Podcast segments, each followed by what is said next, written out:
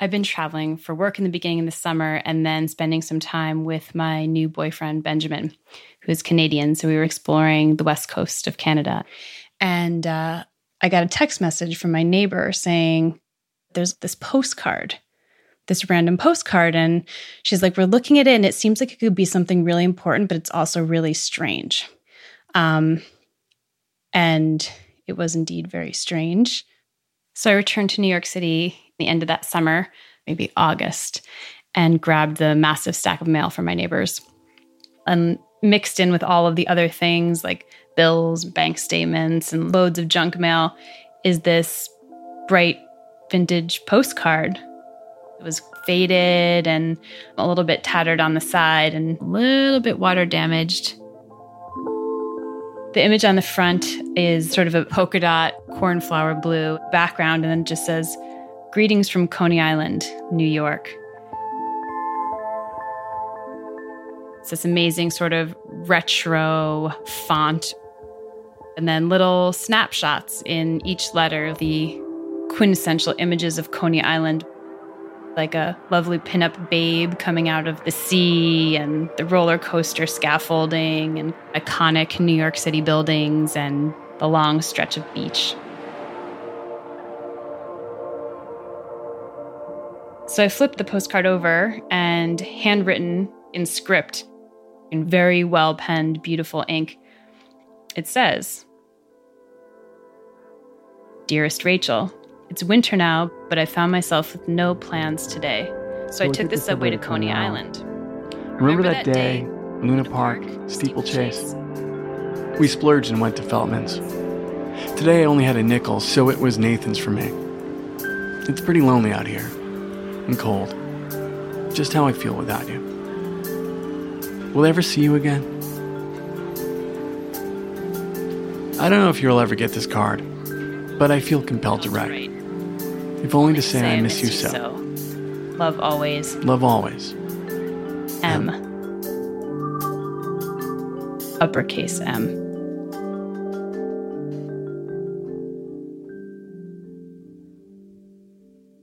It's made out to me, Miss Rachel Prince, but I had no idea who it was from. And the date on it was January 15th, 1938. From Radiotopia, you're listening to Love and Radio. I'm Nick van der Kolk. Today's episode Greetings from Coney Island, featuring Rachel Prince and Gita Arbor.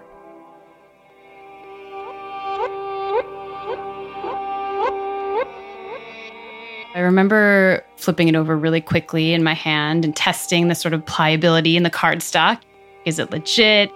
I was examining for inkjet, but actually couldn't tell. I was like, nope, this is a real postcard that someone found in a box somewhere.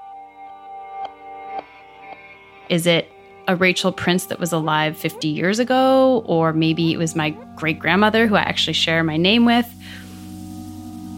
My great grandmother, Rachel, was from Minsk, and she traveled over to New York either with her husband, Elias, or maybe they met in the Lower East Side. Beyond that, I don't know anything about it. I've seen a few sort of beautiful black and white pictures, but that's that's kind of it. Yeah, the stories didn't really get passed down too far in my family. There was a little weird feeling of like, ah, maybe someone's kind of fucking with me, but it was way more interesting to imagine someone had a relative that died, like their grandfather died and maybe his grandkids are like going through his room and they find this postcard made out to Rachel Prince and then realize their grandfather this romance with someone they never met and then sent it to me thinking that I was maybe a 95 year old lady living in this building in the West Village. But then you're kind of like, wouldn't they actually make the effort to like put some contact information on there and not just send the postcard unexplained with like no way to reply?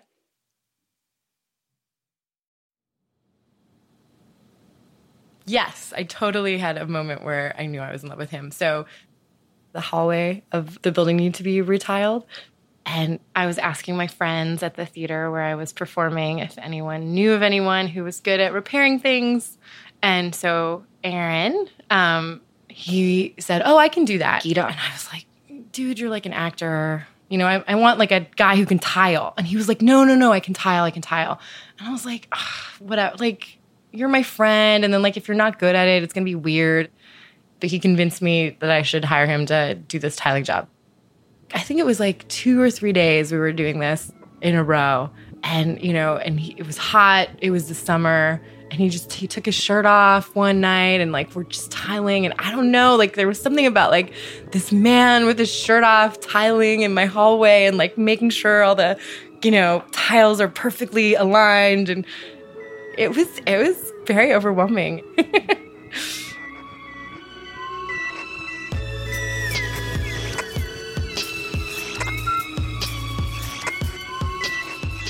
I think he stayed over that night and and that was it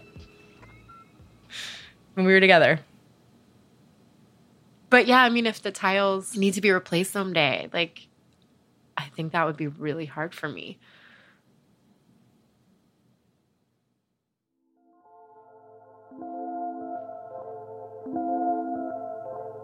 Okay, so um, the second piece of mail arrived in pretty quick succession. I think it came within like six weeks.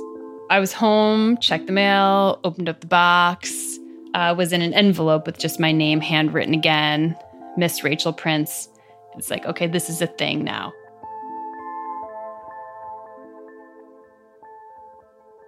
I remember just tearing it open in the lobby, not even being able to go up into my apartment, like, what's going on? And uh, it's a super cute retro card with a man and a woman canoodling in front of a big heart. And it just says, Valentine greetings. It's still 1938, but it's February 14th, of course.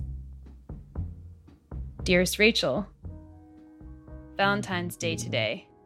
The city, the city is, filled is filled with couples, arm in arm, smiling and full of love. It's difficult to be happy when the one I love is gone. I can't stop thinking of last summer. It seems so far away now. I'm so miserable and lonely without you. Everyone else's happiness, especially today, seems to be a personal offense. I know they don't mean it that way, but it's hard not to watch. I can't forget all the things you told me about. Portable telephones able to fit in a pocket that also have music and hold books. It sounds a little like what is that? It sounds a little bit sounds a little like, bit like a tale out of amazing stories. Are you there now? I wish I could be there with you. Thinking of you always. M.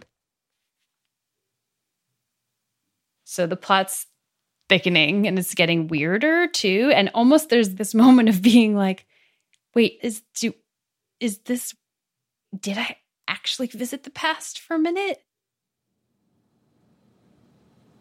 So Aaron and I are both actors and we worked at this little theater together a lot. And I wrote my first play called Suspicious Package. And I cast him as my lead voiceover actor in the show. Um, and I was rewriting. And so I would make him record things and then I would try to lay it out in the piece and then I would realize I needed something else and then I would write that and then I would wake him up because I was doing these all-nighters getting this thing done and I would be like just record this record this and he's like which voice is it? Is it the producer or the detective? And I was like the producer the producer and he was like okay and then he would do it. Like I've woken him up. He's so patient the most patient man woke him up in the middle of the night read it perfectly go back to sleep. And then like 45 minutes later, I'd be like, okay, okay, uh, wake up, wake up. I need you to read this line. I need you to be the detective and you need to read this. And he, he would wake up and he would, and again, like first take, nail it out of the park and, and then roll over and go back to bed. The show did so well, we decided to do a sequel the following year, and he co wrote that with me. And uh, that also crazily got this amazing New York Times review. And uh, so we were selling out and selling out and selling out and uh, extended and extended and extended. There was no freaking way to track the letter. Like, there's no return address. I remember even looking at like the stamp and it just said Brooklyn. It didn't even say which post office in Brooklyn. There was no tear in the veneer. Like, I just didn't even know where to start. And then I was like, do I go to the police? you know, maybe the cops will be able to figure this out and like dust it for fingerprints or something, which is absurd. Like they don't have better things to do, right? Like I got a Valentine from 1938 and I really want to know who it's from. Like it's just not happening. I came home and and he he was just here on the right there on the living room floor and he knelt down and he had in his palm this this diamond and he was like here's the diamond but i have this other ring you can wear in the meantime you know so will you marry me and it was so sweet so you would think that i would be highly suspicious of my like new boyfriend ben Except the thing about Ben is that he's a man of science. He's this like very practical Canadian lumberjack geologist. He just like barely scrawls me handwritten notes and they're always just like, be back after work, love ya, right? Like I just literally was never suspicious of him.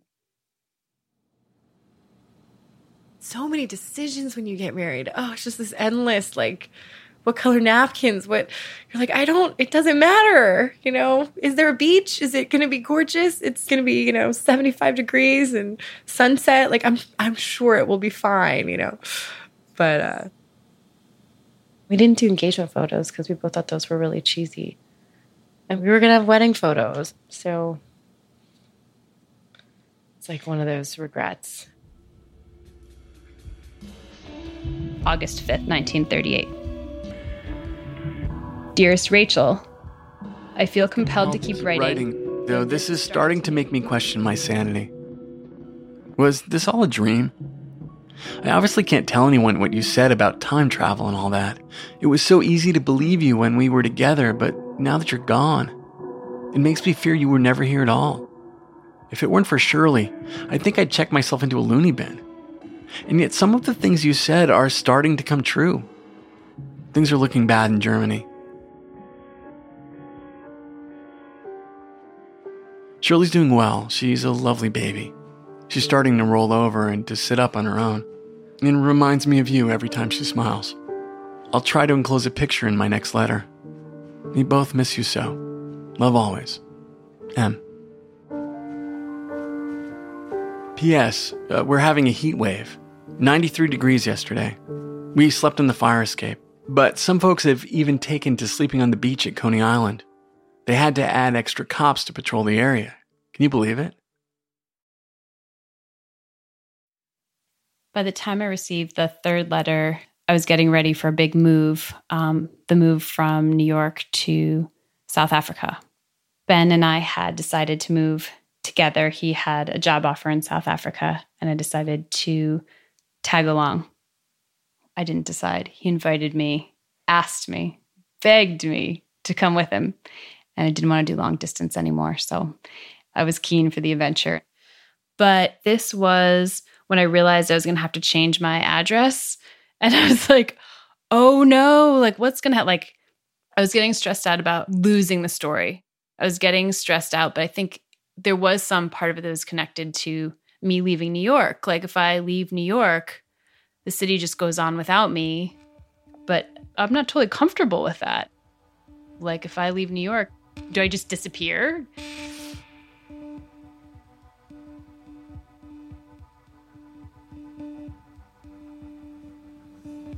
So my father had wanted us to come up and visit him for the weekend. So I arranged to get an understudy. So I went up to visit my dad on Thursday. Um, and Aaron couldn't get Friday off of work. So he was going to come up first thing in the morning Saturday. He was going to be on the very, very first train. And then Friday, I didn't hear from him at all, which was weird. But, you know, sometimes he would get really, really busy at work. And then the next morning, uh, I was texting him and, like, you know, are you on the train? Like, and he didn't respond to any of those messages either. And I tried calling a few times too, and no response. But he was the kind of guy who, you know, goes in the quiet car and turn his cell phone off. So I'm like, you know, he's probably just on the quiet car. I don't know. I was just rationalizing all of the strangeness. So the train came and it was the last stop on the train, and he didn't come off the train. He was never late to meet me once in our entire relationship. So I knew something was very wrong at that point. I was definitely feeling very ill.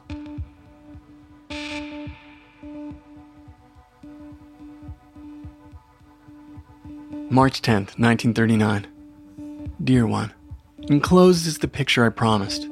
It really doesn't do her justice. Shirley is the sweetest child.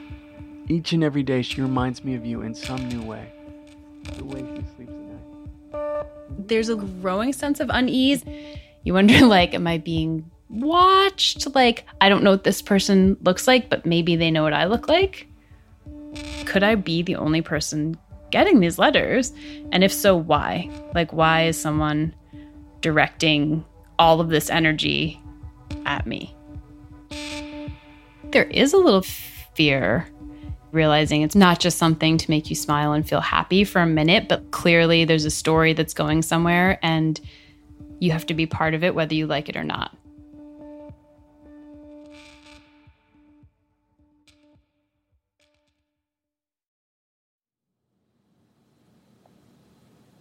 Um, so at this point, one of the actors in our show, uh, his name is Art, was planning on swinging by our apartment and he had a set of keys to pick up props for the show that day. So I was on the phone with Art and I was like, I haven't heard from him. Art, like, I, I think something's wrong. I think something's wrong. And he was like, I'm, I'm just, you know, I'm, I'm just coming up to your apartment now. It's fine. It's fine. So he opens the door and he's like, oh, his stuff's here. His shoes are here. Like, he's totally here. Like, it's, you know, he missed the train. No big deal. And I was like, Art, I, he didn't miss the train. Will you check on him? And Art, like, opened, I guess, opened the door of the bedroom and was like, oh, oh, he doesn't look okay. And I was like, oh, call 911, call 911. And hung up with him and he called 911. And, and I, I guess he must have called back. I, I don't really remember a lot after that, to be honest with you. I knew he was dead at that point. I mean, I just knew.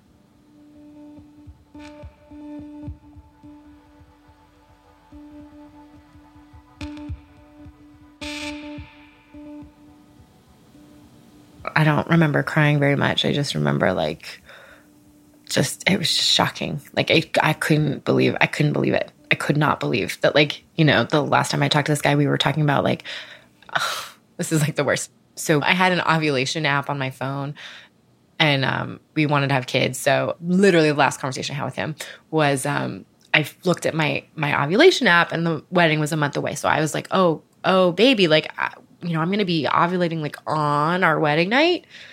I know we wanted to have kids, but like, did we want to have kids like next month? And he was like, "Isn't that the whole point of of you know your wedding night?" And like he like he had this cute little smile, and I was like, "Okay, like I guess we're gonna do this." And and then I went to bed, and I never spoke to him again.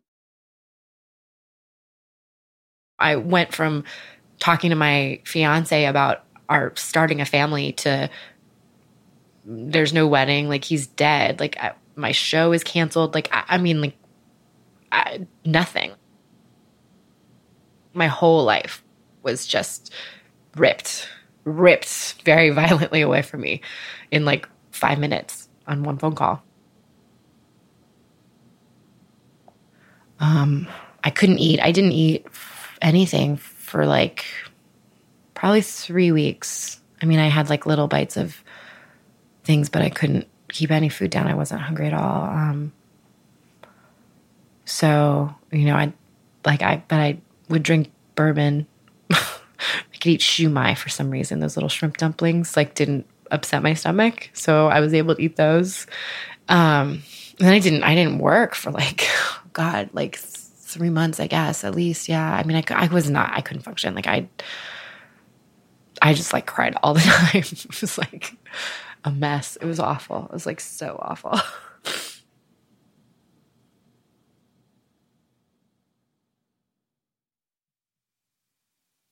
By now, I knew that I was leaving my apartment for sure. And uh, plane tickets had been booked for South Africa. And I'd filed my address change. And obviously, I'd gone down to the post office to just like triple double confirm that everything was going to be forwarded to my permanent address, my like post box upstate. I'd spoken to my mom, who had promised to be like checking my mail and opening it for anything important. Like everyone had been briefed that this thing hopefully would show up in its new home. Um, but it never did. It was like, well, it was good while it lasted. Now I'm moving on, and there's no way the story is going to continue.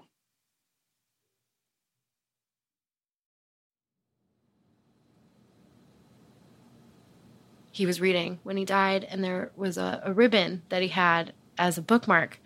And um, a few months ago, uh, the book got kicked or moved or something, and the bookmark fell out. And um, it was devastating because now I don't know where he was in the book. And um, I don't know, that's it's like a loss to me that like I don't I don't know if he was on I mean it was somewhere in the middle, but I don't know if it was a page 150 or, you know, 175 and you know, it's such a small thing, but not having that knowledge anymore is really profoundly sad. The finality of it is pretty rough. Pretty rough. It was crazy, like settling in in South Africa, just like a completely different experience. And then about nine months later, I came back for my first visit home and my mom had a stack of mail for me. And she's like, okay, there's something really important from the IRS. And also, you need to renew your driver's license. And I think your great aunt sent you like another check. And in the stack of mail was a letter.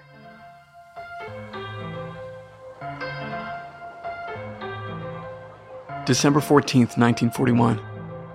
Dear Rachel, I can't do this anymore. A lover from the future who miraculously travels to 1936? Absurd. Why did I ever believe you? Clearly, you were only the inventor of fantastical stories, not a time traveler. I don't know why I've wasted so much time writing to you, carefully putting these letters aside. How could I ever have thought that they would ever arrive in, what, 75 years from now? I still miss you every day. But I'm so angry. Angry at you for leaving me, angry at you for showing up in the first place. Everything would be so much better if we never met, except for Shirley. I need to move forward with my life. For me, but most importantly for her. She needs a mother, and I've met someone who loves me and her. And she wants to take care of us and give Shirley the family she so desperately needs. I'm sorry, but I can't write to you any longer. I can't keep holding on to a ghost. M. This is like the most dramatic breakup letter I've ever gotten. And it's not even really for me. And it's not even from a real person. But I remember being like, like appalled, feeling super responsible. Like, oh my God, I really hurt someone. It does seem very cold and like mean and angry. And you're like, what? But I, but I was this person's everything. And now just nothing. And he's moving on. It's obviously the last letter. A, I'm getting cut off. It's over. And with the change in tone, I sort of had this little feeling of like, okay, I think I know where this is coming from. I think it's this guy that I used to date. It was definitely not a happy parting. A lot of words were exchanged, all digital words, never handwritten. He was mad. He, yeah, he was upset. He thought I didn't exit in a very compassionate way. He thought I was cold and uh, abrupt and was forever angry that I wouldn't just use the telephone to talk. Yeah, it was messy. I made the decision to reach out to him. I texted him, How's Shirley?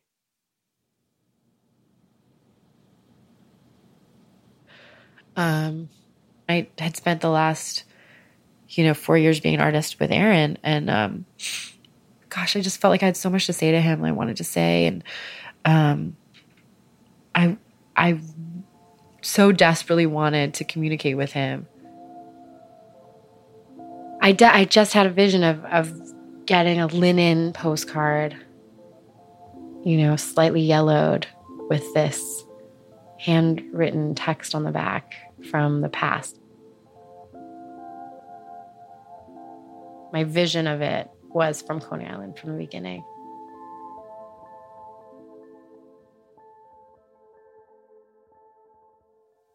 He texted me back and said, I think I know what this is about. He's like, it's this gift. It's this art project that my friend is doing. Uh, my friend Gita is sending these letters to strangers. I decided to buy it for you. Hope you enjoyed it, and I wish you well. He's like, I bought the gift for you because I knew, knowing Gita, that it was going to be beautiful, but also that it wasn't going to have a happy ending. You know, I, I still wonder what happened because his heart stopped, but like, was he having chest pains the previous day and like didn't go into the doctor? You know, I was out of town, so I don't have any information. Um, so you know, I'm, I'm, I'm really, I don't know. And I, f- I feel really abandoned by him, you know, and like, I know it's like not his fault, but like, still like, I, I do, I just, I, I feel betrayed. I feel like he left me here and, it makes me so upset. It just makes me so angry. I feel like the letters were a way for me to, you know, put some of that down somewhere. So yeah, I I don't I don't know. And it's funny because all the everyone I know says like you know that's really experienced the loss. They say like you know you never really get over it. Like you just learn how to deal with it better. So so yeah, no, I'm I'm definitely not over it. I'm just just dealing with it better.